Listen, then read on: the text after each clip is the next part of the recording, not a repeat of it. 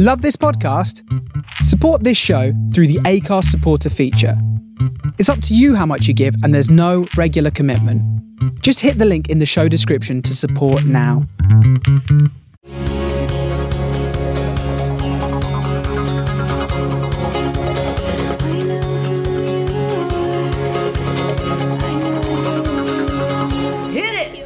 Hello. Hi. Here we are in Santa Barbara. We are in change of location. Woo, location woo. Change, vibe change. We're in the hills of Santa Barbara overlooking the ocean. Are we? I'm sipping hot lemon water because you don't have any herbal tea. I don't have any decaf tea here, no. Okay, really? Slurping like that. Hey, it's been a morning. It has been. We've been dealing with technical difficulties. We've been dealing with deadlines for projects, and it's not even noon yet. Well, you have. I've been chilling, drinking tea. I've been locked in the bedroom, finishing up this music that I'm composing for a short film. Remind me never to compose music for film ever again. Whoopsie. I will remind you. Well, I'm not going to, I'm just going to remind you of this time. And then you're going to say, I'm going to do it anyway. And that's how that will go. That's what we do. When we're in the midst of something that's really difficult, we go, I'm never doing this again. Yeah. And then you go, that was fun. Yeah. I'm going to do that again. Yeah. They say that about childbirth, but I, I haven't experienced that yet. No. You're going to hear little clippy-clops of the dogs walking around. We have two dogs here as well, so he's clippity-clopping around. There's only so much I can control, and that is not one of the things I can control. Look, so.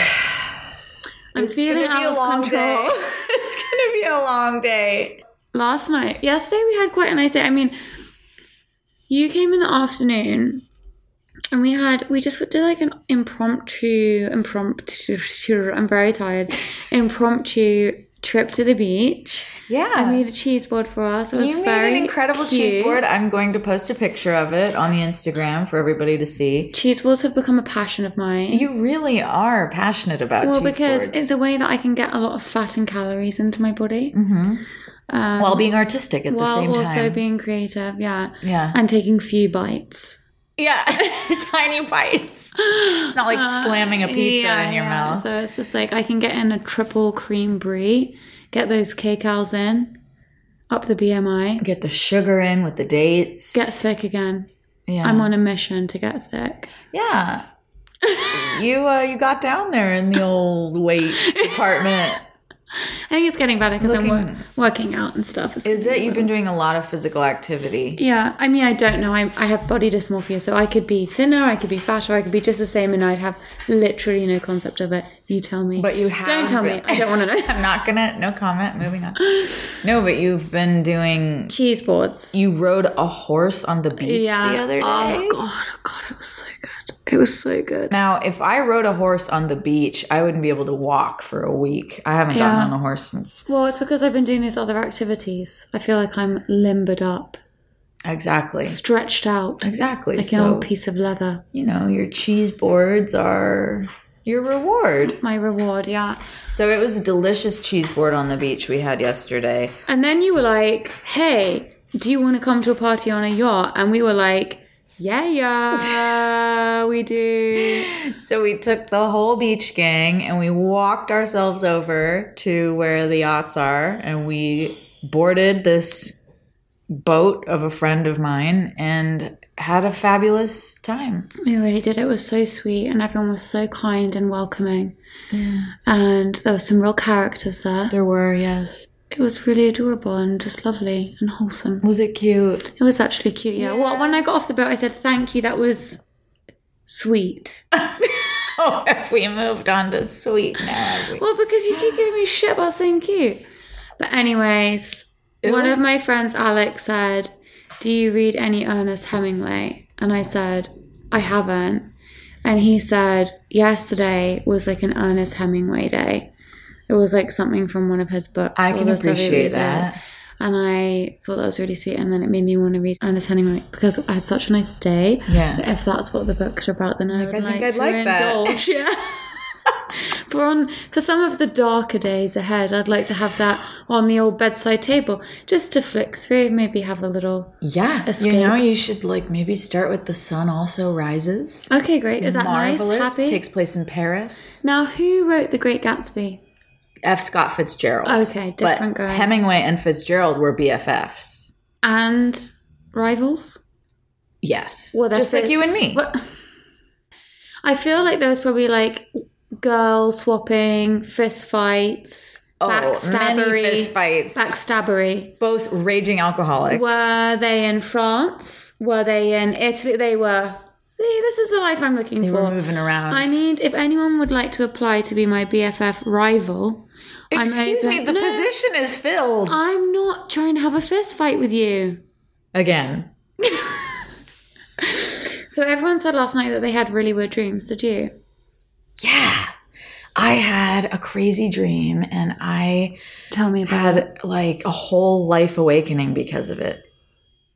As well as the technical difficulties and finishing. As film. Well as my film deadline and everything. Jesus. Yeah, so I...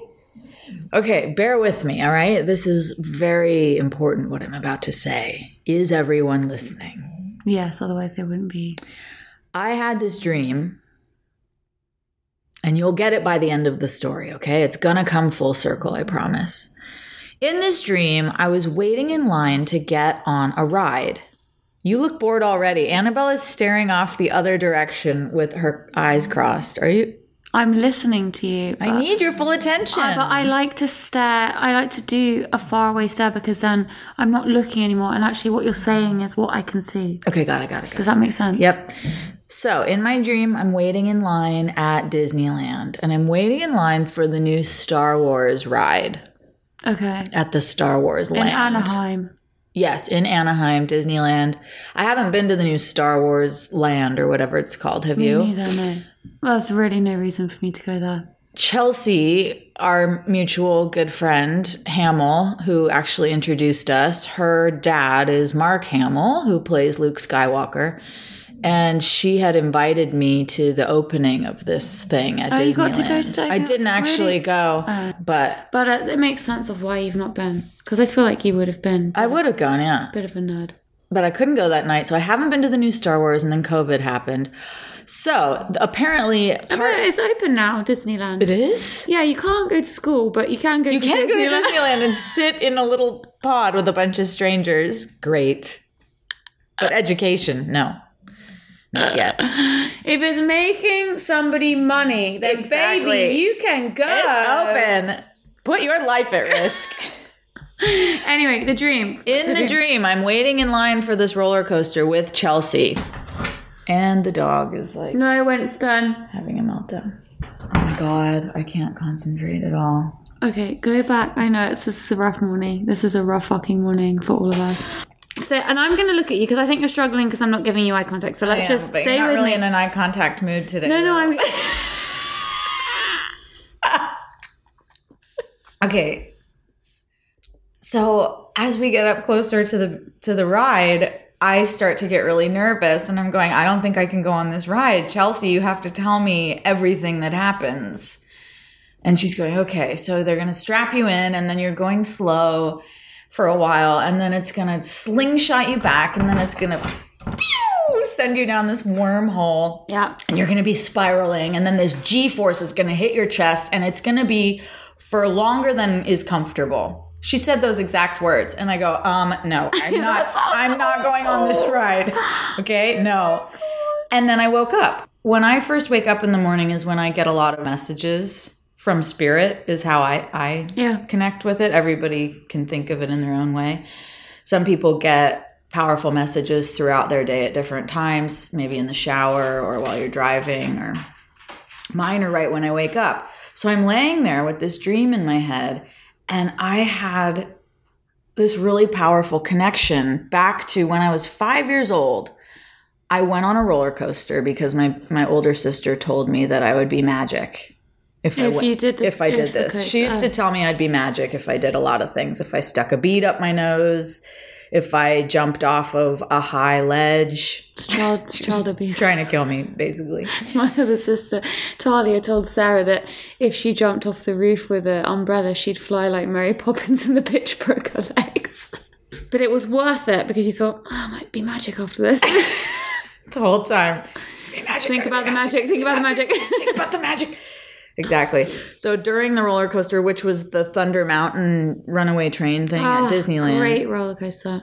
But on the roller coaster, I was flattened yeah. to the seat, and I was trying to get my leg out the side to stop it. Okay, you could have broken your leg off. Yes. It was beyond traumatizing. My soul was literally trying to leave my body. I'm sorry to laugh. I couldn't even speak. I was just flat with a leg She's out. She's prostrate at this time. I couldn't even scream. So since then, I have never gone on roller coasters again. Not only that, but here's where it gets deep. Since that time, anytime I'd be at a theme park with my friends, I would wait in line with everyone. Yep. And then right when we get up to where everyone goes on the ride, I would step over the ride and go out the exit and wait for them outside, wow, holding yeah. everybody's purses and whatever. Yeah. When I woke up from that dream, it all became so clear to me that in a lot of ways, I have waited in line with everyone. Yeah. And then in, in life, in the experience of life. And then when it comes to actually having the experience of getting on the ride, I will skip the ride. Why? And wait on the other side. But why? Because I don't want the ride, because it was over, it was traumatizing, and okay, and I'm not going to take that chance again. Right. I'm not going to put myself in that situation again. Yeah. In a lot of ways, I have become comfortable with just hearing about other people's experience, but not actually having the experiences myself.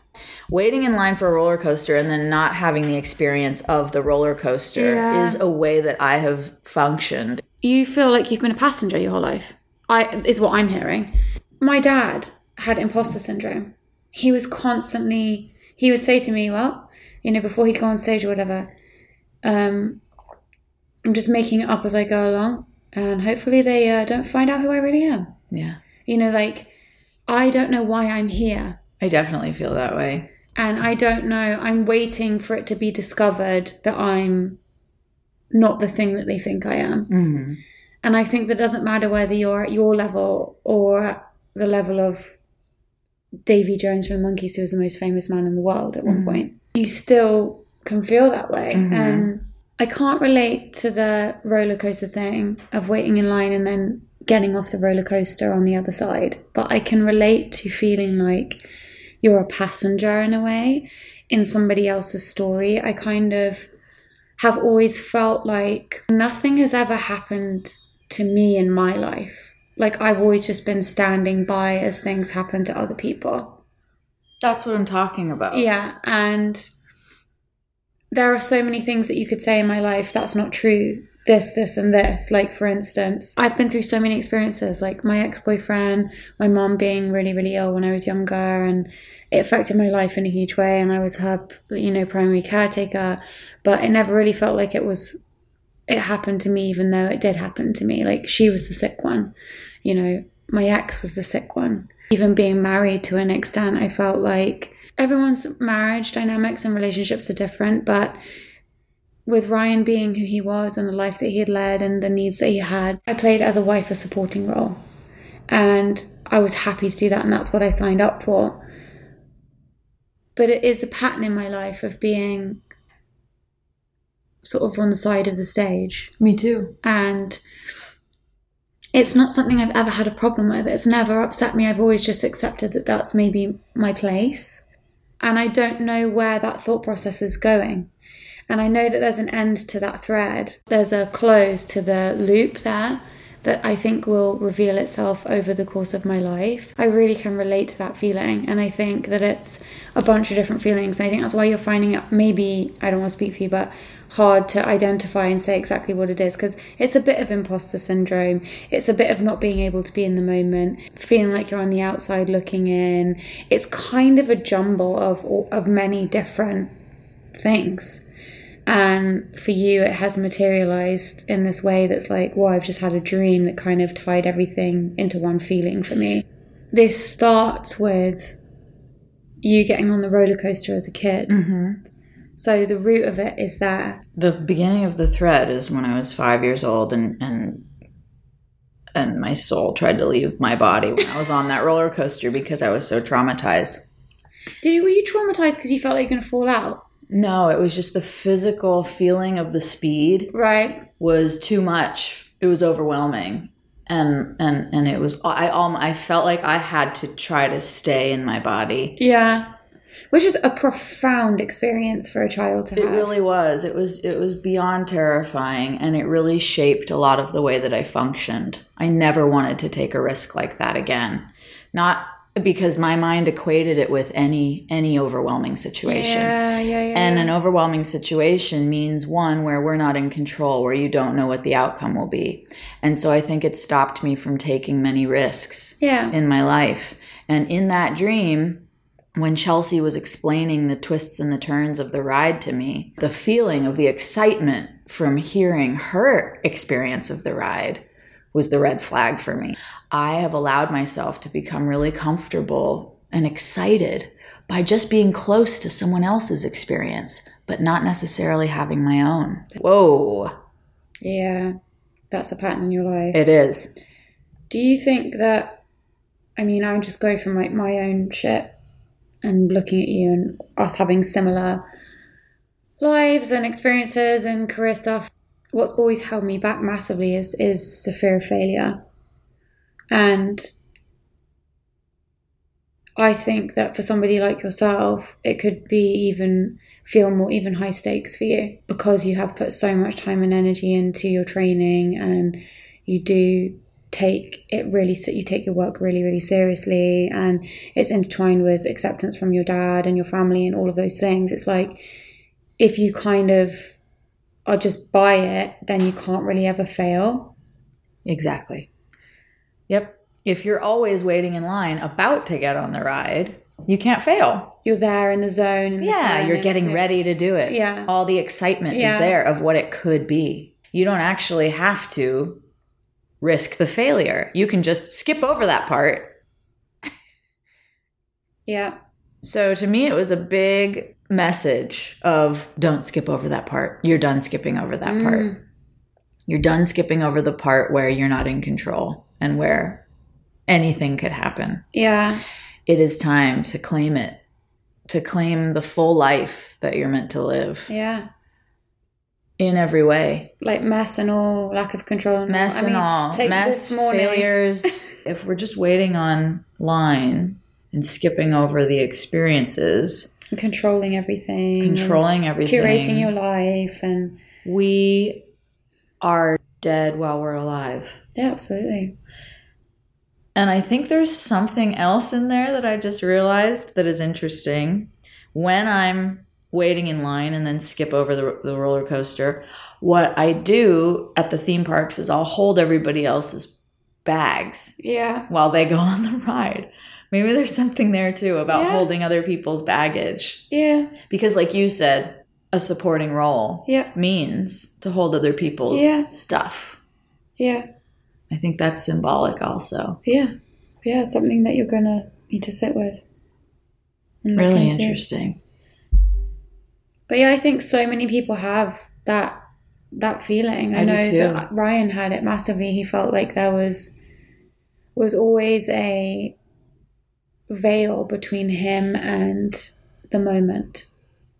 And when I met Ryan, he wasn't really living his life. He was kind of a workhorse, and he went from home to work to home to work again, worked until midnight. He didn't enjoy food, he didn't enjoy travel, he didn't he just lived to work, didn't understand the concept of weekends or cooking a meal, you know, anything like that. Mm-hmm. I think I was an outlet for him to live, and I think that's one of the things that attracted him to me. And I love coaxing people out of their slumbers. It's I think something that I do And I would agree. You know, and we it's fun for me.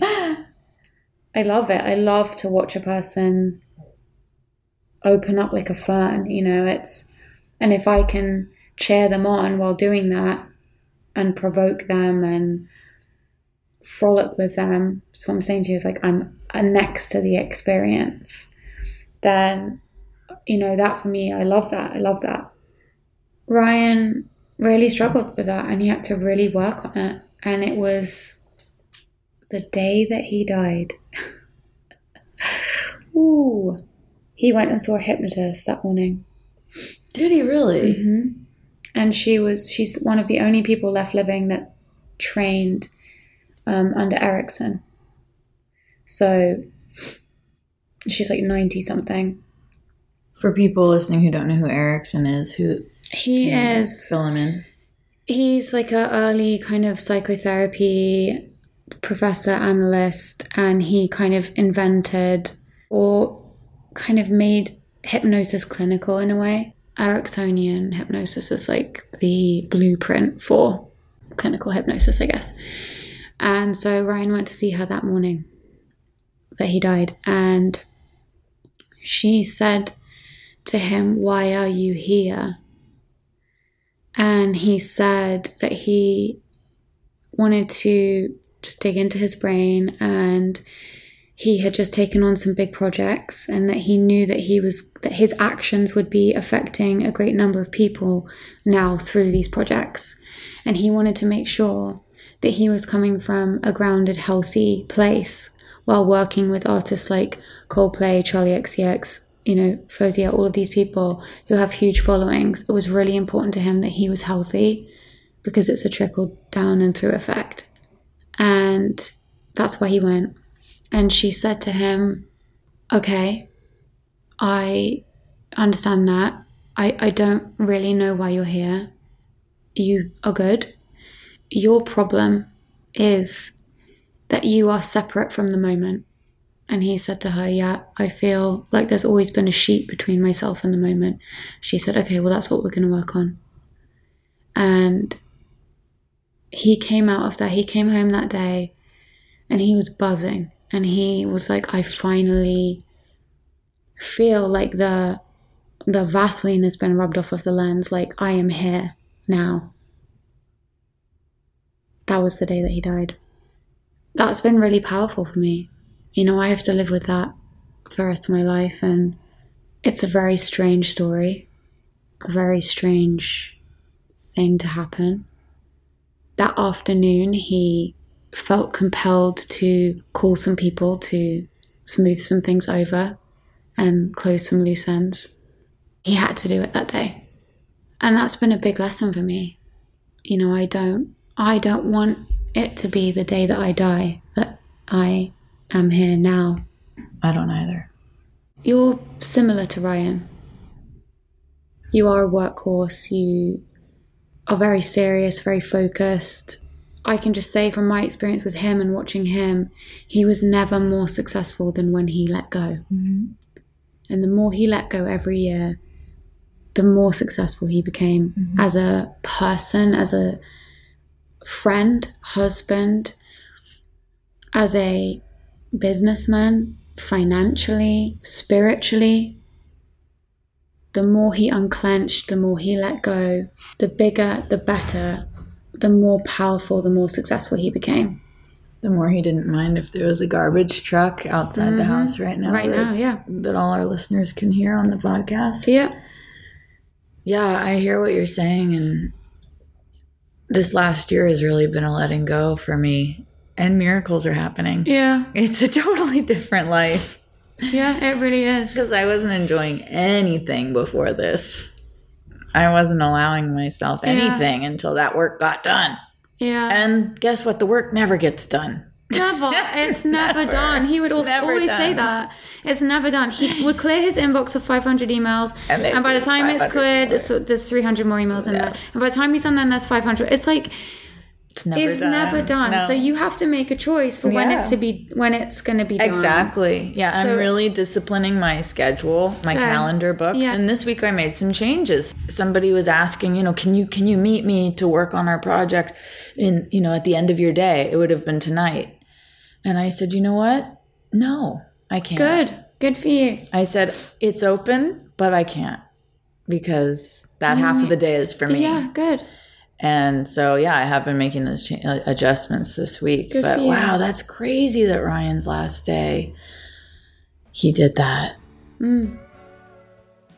Yeah, let's not wait until our last day. Once was a thought inside my head. Before I reached thirty, I'd be dead. But somehow on and on I go. I keep on rolling with the flow. Folks said that I would change my mind. I'd straighten up and do just fine. Ah, but I still love rock and roll. I keep on rolling with the flow. This has been on our minds. The language of death. Yeah.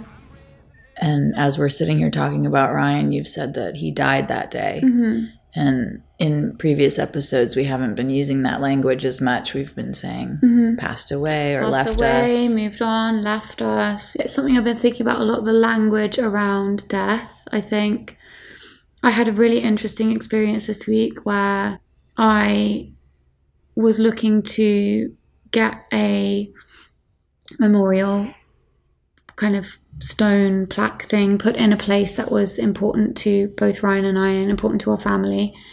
And we were talking to the manager of this establishment, and there was a, a slight miscommunication, and the guy, he didn't really know, he wasn't thinking straight, and he said that he didn't want that area of the establishment to become a graveyard, not knowing that What, why we wanted the, the plaque in that area.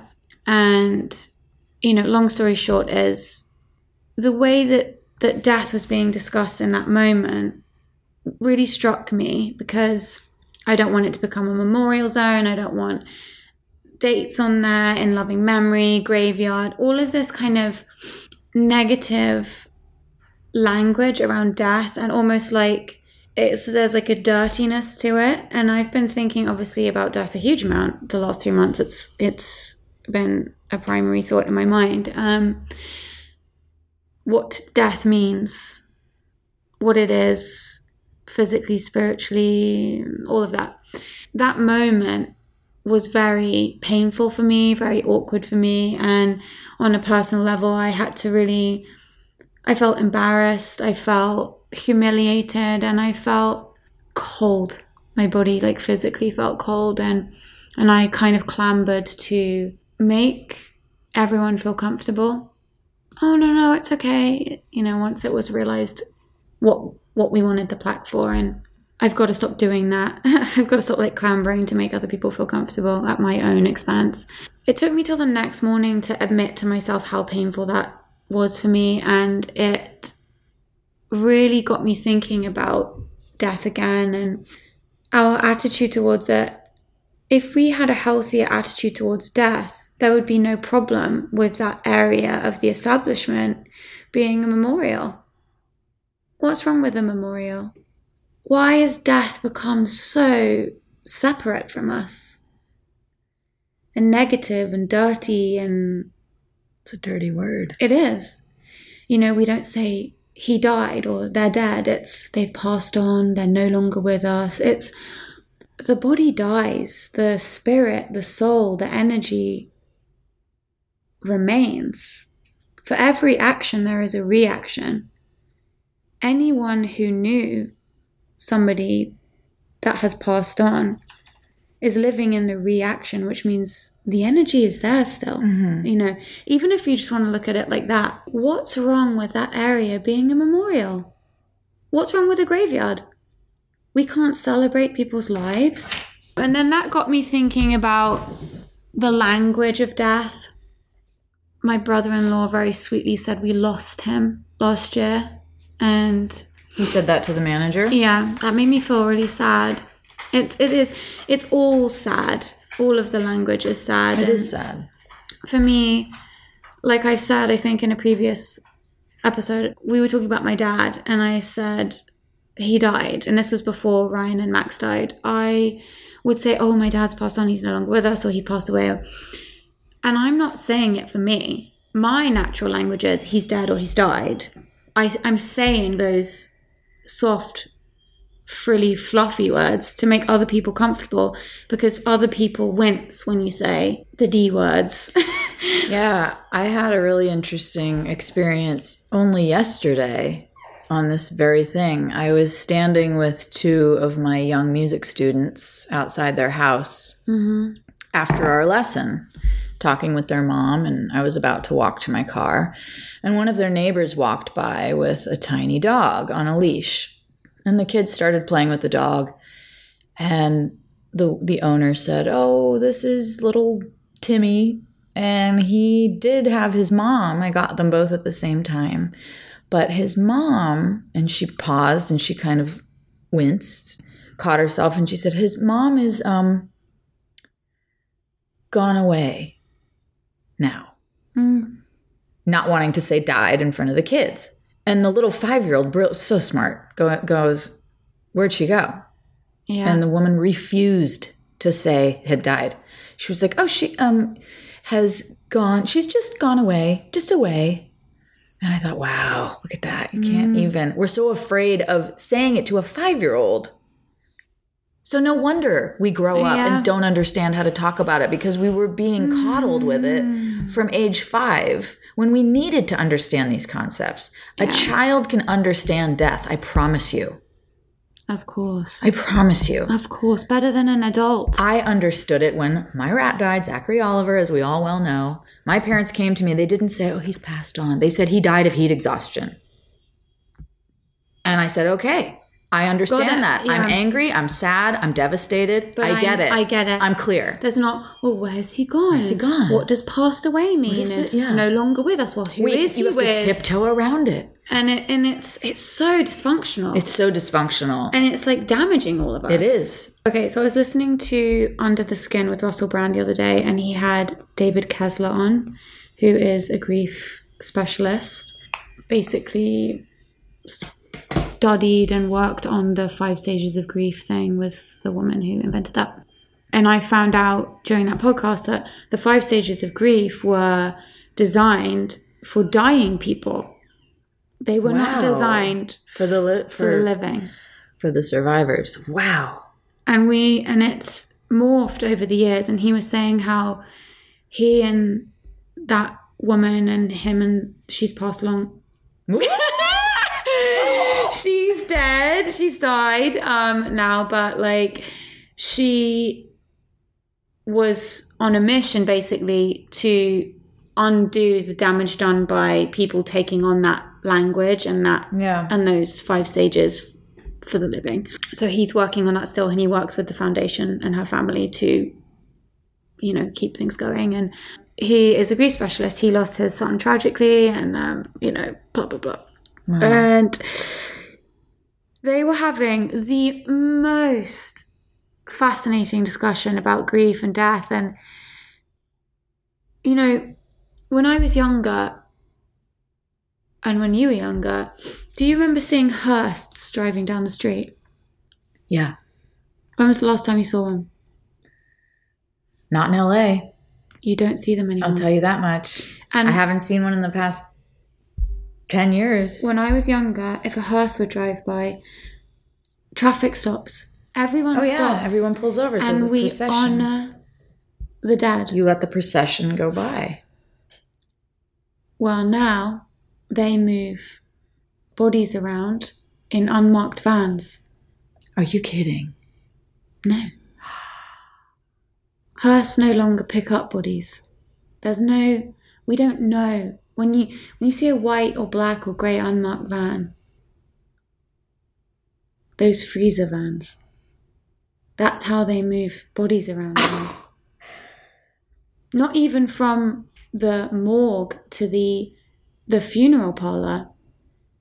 They're in an unmarked van. Because... holy shit. God forbid we see a hearse, you know? And when you think about that, I cannot think about the last time I saw a hearse.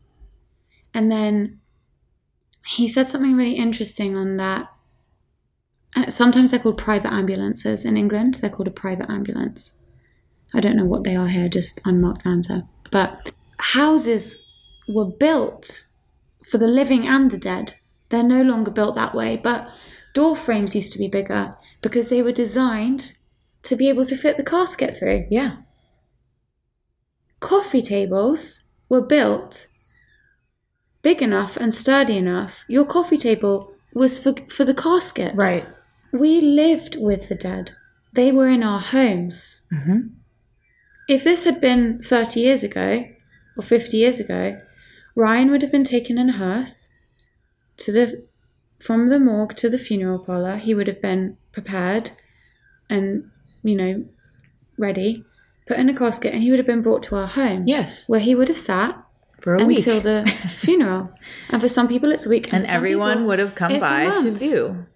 Some people it's a month. Yeah. You know, and that would have been completely normal. Completely. I'm not saying that to view, like, as in the coffin would have been open, but the coffin would have been there and people would have come and laid flowers and had their moment and touched the casket and had all of those things. And he would have been brought through the streets in a hearse and people would have exchanged energy with that experience and and considered life and death in the moment. We do not have those moments anymore. We've erased it. We've erased death from our lives. Not only that, but in Los Angeles... I know it's different in many parts of the world where our listeners are, but in Los Angeles, the graveyards are flat. They look like golf courses. Yeah, they do. You, Other than those tomb things that you used We have, have some yeah. old ones. We have Hollywood Forever Cemetery. We have some old remaining cemeteries, but the newer ones, all the new ones are golf courses. Forest Lawn. Yeah. Goes for miles yeah. of beautiful green golf course. I see it from my window, Forest Lawn. It looks like not somewhere that the dead are. No. You know, it's it just looks like a beautiful field. I look out the window and it looks like I'm in Hampshire again in exactly. England. You know, and it's one of the reasons why we loved that house because we found the cemetery beautiful, you know. Yeah. Well, I I have a lot to say about this too because my mother grew up in Illinois. And the farmhouse that's been in our family for two hundred years was for the living and the dead. Yeah. All the viewings would be at the home. That's where they were taken. You know, my great-grandfather killed himself. He hung himself in the barn. Mm-hmm. His body was at the house. Mm-hmm. Family plot mm-hmm. down the road. Yeah. You know, the cemetery would be a- across the cornfield mm-hmm. from the neighborhood. Or in your garden. In your garden. It's, family plot on the land. It's become so impersonal and, and... We've completely wiped the experience out. And when I was growing up, any any funeral that was held for any of my family members was always open casket. Mm-hmm. Because my mom felt that, and all of them on her side feel that that connection with the body is very important for the grieving process. They're not wrong. I just listened to an audiobook of one of the world's kind of leading grief specialists and counselors, and she's, she encourages whenever possible that children view the body. And if they can't view the body, they need to be shown photos of the body yeah. so that they can understand that this is what's that that the that they're dead. I'm writing this book right now about mm. this side of my family mm. and based on the letters that I have of my grandfathers from World War Two. And I speak about this very thing. And I compare it to Los Angeles, how the experience of this death process is so different. It really stunts us emotionally. It, it makes us fucked up. It, it makes really us terrified does. Of death. It it takes makes it way more confusing. And when my grandmother died recently, I was an adult, but it was very important for me to connect with her body. I got to Illinois. I went straight to the viewing, which was the night before the funeral. She was in that coffin. At first, I wouldn't go in the room. I couldn't just walk up to her. Yeah. It was too shocking. I stood at the door and I waited until I was comfortable. It took me about maybe ten, fifteen minutes to see her from across the room. Mm. Then I got up to her. By the time the night was over, I was touching her. I was yeah. stroking her. I was looking down inside the coffin. I saw her feet were black. Mm. I thought, why are they black? Yeah. She didn't have shoes on. Why didn't they put shoes on her? Interesting. Yeah. My mind was just processing. It was. It wanted to touch. It. Wa- I stuck my finger up her nose. I was looking in her ears. What'd they do in there? Mm. Look at the makeup they have on her. Look at the shell. This isn't her. This has nothing yeah. to do with her. Yeah. It helped me understand the process. It helped me come to peace with the process. It helped me find joy mm. in the process. Did I you was, find that you it has made you healthier about death, having that experience of, of seeing and touching and experiencing your, your grandmother's body? I think way. It made it much healthier, and I yeah. think it made it a positive thing. Okay. It made me see that nothing is scary about this, yeah. that this is the beautiful shell that my yeah. grandmother used for the ninety years of her life. Yeah. And and it was time for her to let it go. Yeah. And everybody's experience is going to be different. I haven't always had that opportunity. And you didn't have that experience with Ryan.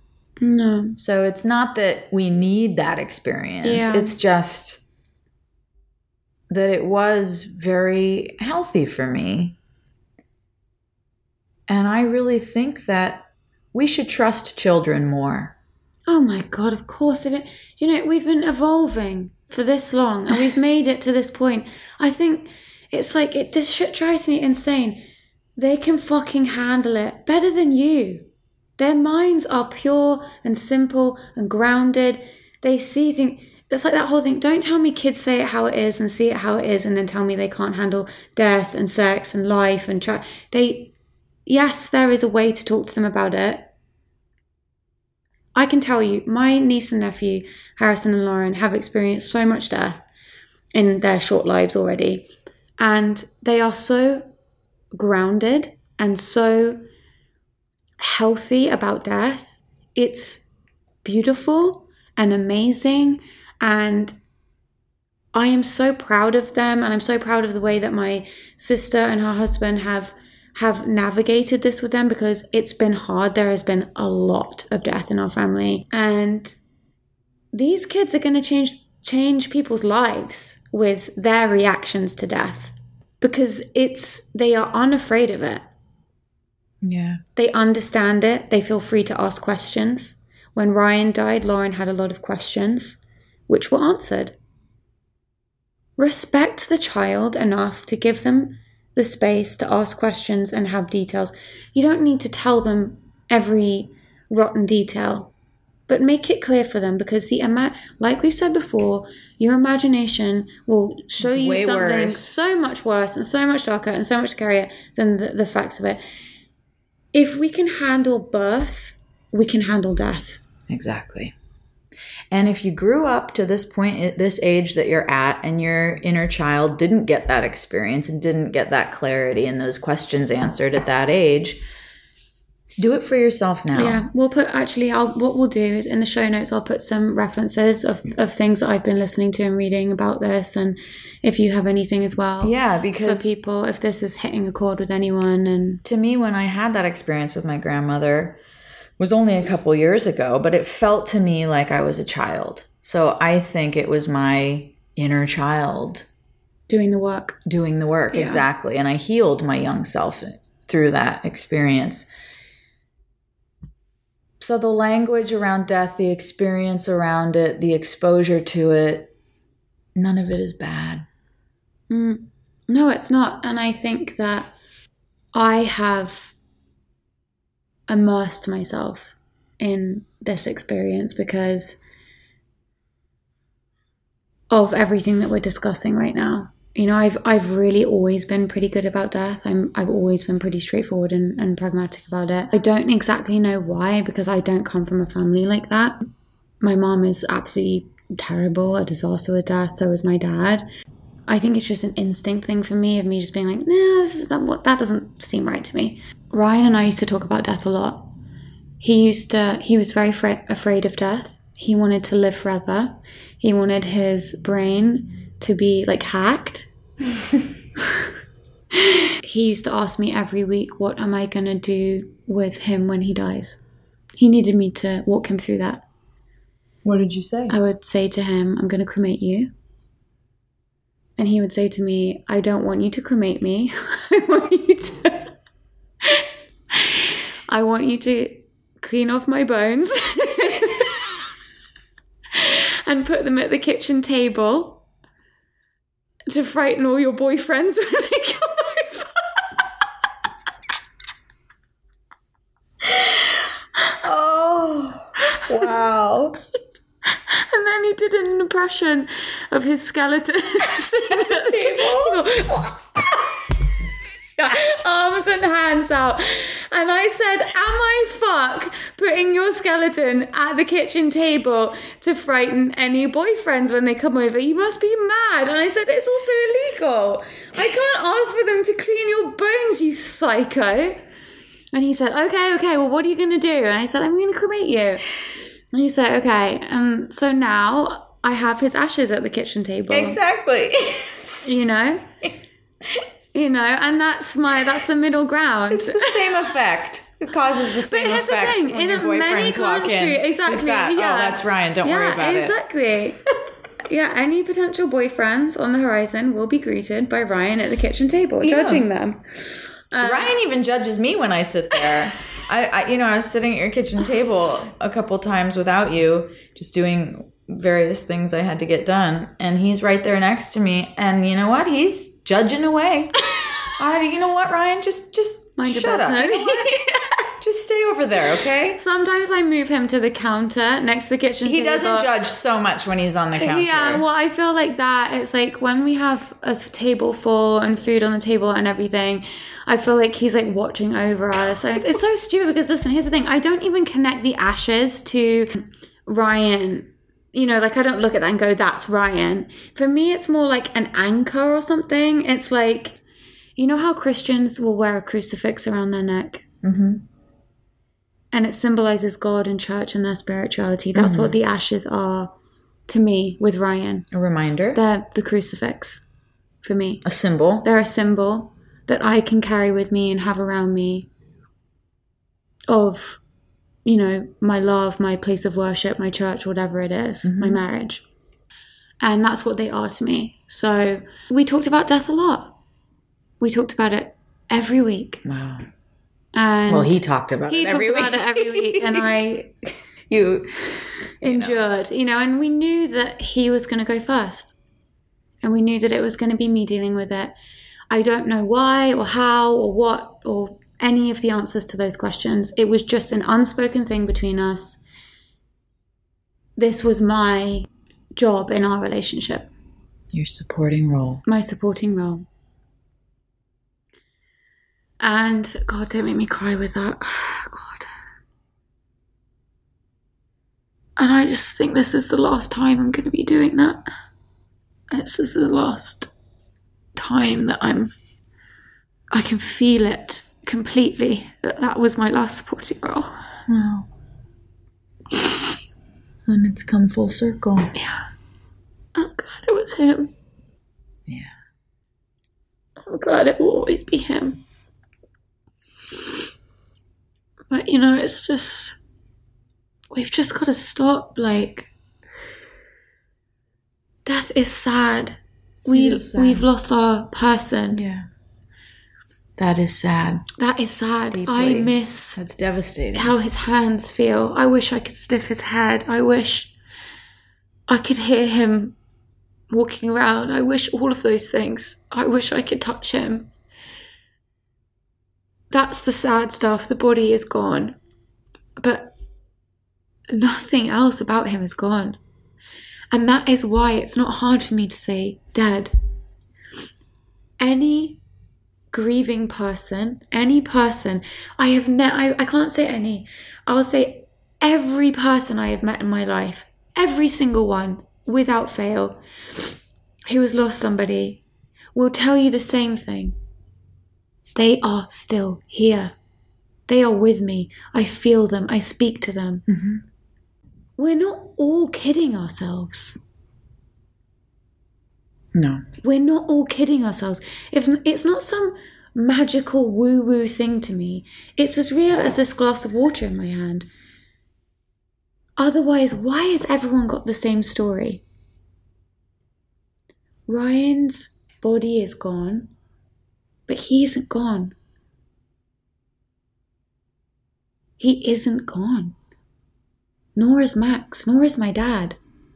Nor is my grandpa. Nor is it, nor any of them. And any grieving person will say this to you. And and this is the stuff that I've been sitting in and working through and bathing in, because I know I'll never get to the bottom of, of life and death, but I feel that I have work to do on this and a role to play. And yes, as we discussed in the last episode, I take flack from people and energy and vibes on my grief process here. But I feel what I feel. I've experienced what I've experienced. No one can ever, ever, ever tell me that when I woke up that morning and felt that they were gone, that I didn't feel that. I had never had an experience like that before. And I think that I need to share this with people, so that if they've had similar things, they know they're not mad. It, you're not mad. We, we're all having it. It's what makes us all the same. So why do we act like it's over when it, it's not? Yeah. Why do we act like the death is the end? It's not the end. Mm-mm. It's the beginning of a new of something new thing. Yeah. That yeah, it's sad. We're not. We are not on that journey with them, and that's sad as well, because it makes me feel left out. Left behind, I said yeah. to you before, I feel, why couldn't I come too? I wanted so badly to, to go with them and be with them always. I thought that was going to be the rest of my life. But it wasn't, you know, and that makes me sad. They lived. That's where I'm at. It's like, I'm grateful they lived. I'm grateful I loved them. I'm grateful I knew them. I'm not tied up in the sadness that they are gone. And I wish that we could just all kind of feel empowered to do that more. The last anniversary that Ryan and I had, our second anniversary, um, he wrote me a note on the flowers that he sent me that said, "Dear Smooch, um, happy two-year anniversary. Here's to two hundred more." But I believe him. I believe it is two hundred more. We've got to stop saying passed on. It's just stupid. Oh, passed on. Passed on where? They're no longer here. It's like passed the fucking past. Where'd he go? Yeah. Um. Oh, just away. It's like passed well, the butter. Where? It's like, no, you say pass for other things. You don't say it for like the beautiful. Yeah, you pass the butter. You don't pass yeah. on. Spirit, profound spiritual uh, shift of you know death. What we should say? We should say, "Oh, um, his body died." That's what should be said. Oh, yeah, I mean, where's that's... your grandfather? Oh, his body died on November twentieth. It's okay. Yeah. If that's what you want to say, it's like it... however you want to say it. Say it. Don't gloss this over. Is, this is Annabelle's point. Don't yeah. gloss over at your own expense to make other people comfortable. Don't do it. Because you don't even know what will make other people comfortable. No. You're just assuming. And I just feel like I'm perpetuating this really like sick habit that we've all fallen into, where we don't see the dead. Sometimes I'll post stuff about Ryan on my Instagram and people will send me these broken heart emojis. And it's a big reason why I don't like sharing that much anymore, really. Or sharing about Ryan. Necessarily, because I'm so glad you just said that, because the broken heart I, shit drives me fucking crazy. I always make a point. I have never once in my life, most people don't, never once posted a broken heart emoji for any sad news. Yeah, because I don't agree with that, and it's exactly what you're saying. We have something else that we've spoken about that has come full circle last night with us going to that party on the yacht. Mm. You mentioned oh, a couple shit, weeks yeah. ago that you had gone to yeah. your first social outing, and you had... On another yacht at the same harbor, which is same where harbor. Ryan and I got married. And last night as we were walking to this boat, you said, wow, this is the same path I took. This was my wedding... Runway. Runway, basically. Now, Still how- can't remember the name of the thing. What is the wedding runway? The... um. The aisle. Oh, for God's sake, why can't I remember it? Why can't I? I'm stupid. So how did you feel last night being in your second attempt at a yeah. social outing, which I was very, very proud of you that you went. I told you yesterday, there's no pressure. You do not need to come. Yeah. But if you, when you're ready, you'll just try again. You'll try again and you'll handle it a little differently. And every time you'll get better at it. So was last night any different for you than yeah, the first it was, try? It was different. It was different. It was hard to walk down onto the dock. I last time I went on that other boat, I went on the other entrance, so I didn't walk down that, that area. It's hard to walk past. There's this one boat that says Dream on it, and it's in our the background of our wedding photos. So stuff like that gives me a little pang when I see it, you know, and the memories flood in, and I try to just... Like we were just saying, be glad I have the memories. Not be sad that we lost them, but yeah, be happy that, that we had them. them. Yeah. People say that all the time, but it doesn't fully drop down no. into their body. No. Which, since you said that, I've started having those yeah. experiences, and I hope listeners have too, because if it was helpful for me, I can only imagine it would have been happening to you guys too. Since you said, Annabelle, that there's a difference between intellectually, intellectually knowing something... Or intellectually understanding something mm-hmm. and then knowing it when it drops down into your system. Mm-hmm.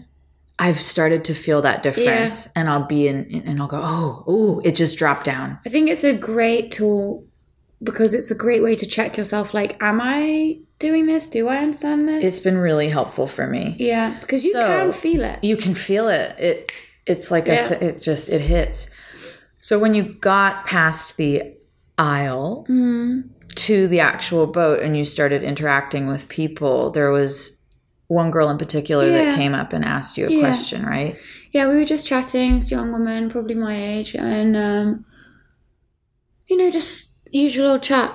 What's your name? Where are you from? What do you do? And obviously for me, that's like danger zone questions because mm-hmm. I'm just like, fucking hell, here we go. Mm-hmm. I felt myself desperately wanting to avoid it and... trying to veer the uh, boat in the other direction, screeching off into the other direction. Veering the boat I, away from the shore. I thought, fuck it, I've just got to do, I've just got to be honest. What have you been doing lately? What do you do? Blah, blah, blah. And I just said, you know, I lost my husband in November and my best friend. And I've been resting. And I've been recovering. And catching my balance and catching my breath. And she took it like a champ. She said, I'm so sorry. She said, it sounds like that's exactly what you need to be doing. Just as smooth as that. She, what a great, it was that what simple. A great angel to be there to yeah. be your first yeah. attempt. And she... Because this process really, is for you, not yeah. for others. It was really grounding because I felt myself leaving my body. I was like, here we go. You know? Well, I couldn't find you because when we got onto the party. I ran away. When we got, it wasn't a party. This is COVID. Come yeah. on. It was a couple people. When we got onto the boat, you know, we're, we're saying hello to people and, and, and Annabelle was missing. Yeah, I bounced real quick. She had gotten herself up to the top deck and was sitting up there. Yeah. But this girl came up and yeah. found you, you know, and but there were people up there yeah, still. People but up there, but I just, just noticed, like, okay, Annabelle's yeah. not hanging out in on the inside where everyone is. Yeah. And my attention was on you this whole time because in a way I was I felt a responsibility in taking you here and I knew what I was getting you into mm. and I knew that this wasn't easy for you and I was kind of pushing you to do it, yes, which is why I invited you in the yeah. first place, because I know that for you to go to that harbor, down that plank, to those boats, to see strangers, that's the epicenter. Mm. You can't get more in it, in it than that. And so in a in my usual pushy way, mm. I was kind of doing that. But if you had said no, no I would yeah. not. No, I know you would. But I knew what was going on for you. And so as I was talking to other people, my I was always, where's Annabelle? What's mm. going on? Is she okay? Checking on you. And I'm happy that you were able to say that to one person, because mm. it didn't happen more than once, right? No, just one time. And if anything, even though it might not have been perfect and I'm, I know it was painful, at least it was a different experience yeah. than when you completely... Yeah, yeah. And it was the first time I've done it since then, where I've been in, well, literally exactly the same situation. And it's like I was given like a total do-over on that to yeah. set the record straight. So I think at least that can replace that earlier experience. Yeah, totally. Yeah. And get you back on track. Yeah. And I feel like I did... I took care of myself in that moment. Right. And it wasn't hard. The idea of it is so much harder. That's what we're saying, the imagination. The, the honesty of just me just saying, you know, here's where I'm at. I've just lost my husband and my best friend, and I'm just recovering. I wish people would be truthful like that more often when somebody says, how you doing? Yeah. I'm fine, how are you? Fine, fine, okay, bye. What's you know, that? I've tried also being like, well, you know, I have my routine and I, like, no, I'm not even saying that anymore. I'm recovering. Good for you. I'm, I'm very inspired by this. Good job. I might be recovering for six months. I might be recovering for a year. I might be recovering for two years. I don't know. But, but that's what I'm doing. And I just, it was such a relief to just say it, because as I said, it's just the idea of it was so much worse than rea- than reality of it. And like I said, the girl was so brilliant in the way she... You can see the eyes widen for a second. And the person you're speaking to is facing death with you there for that moment. And they have a choice in them. You can see them steadying themselves. And some people recoil and their heads go down and... and they don't know what to do. And some people will hold your gaze and go, no, I'm fucking here with you. And, and that's what she did. And it was really powerful, actually, Good. to see her respond like that and, and have that reaction. So I was like, okay, yeah. Okay, bitch, I see you. We're on a level.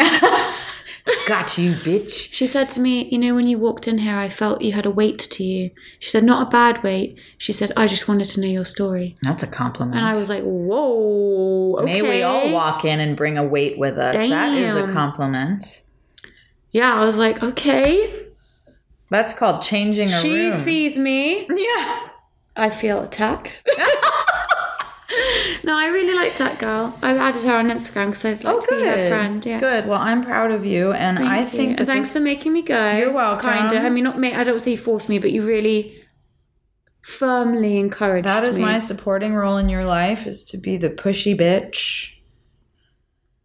I think this conversation has come very full circle, because it's exactly what I described in the dream. It is having the actual experience, even if it's messy. Oh, yeah. Even when you don't know what's going to happen, mm. even the, when you don't know what life's going to throw at you, you get on the ride and you take the ride, because that is living. And we don't want to wait until the day we die to get on that ride. We want to get on that ride now, with however long we have ahead of us. Get on the boat. Get on the boat. And ride those choppy waves. Ooh, yeah. Get splashed in the face. Misted. Dusted with the ocean's salty breeze. Feel it, taste it, smell it. Mm. That's life, baby. Eat it up.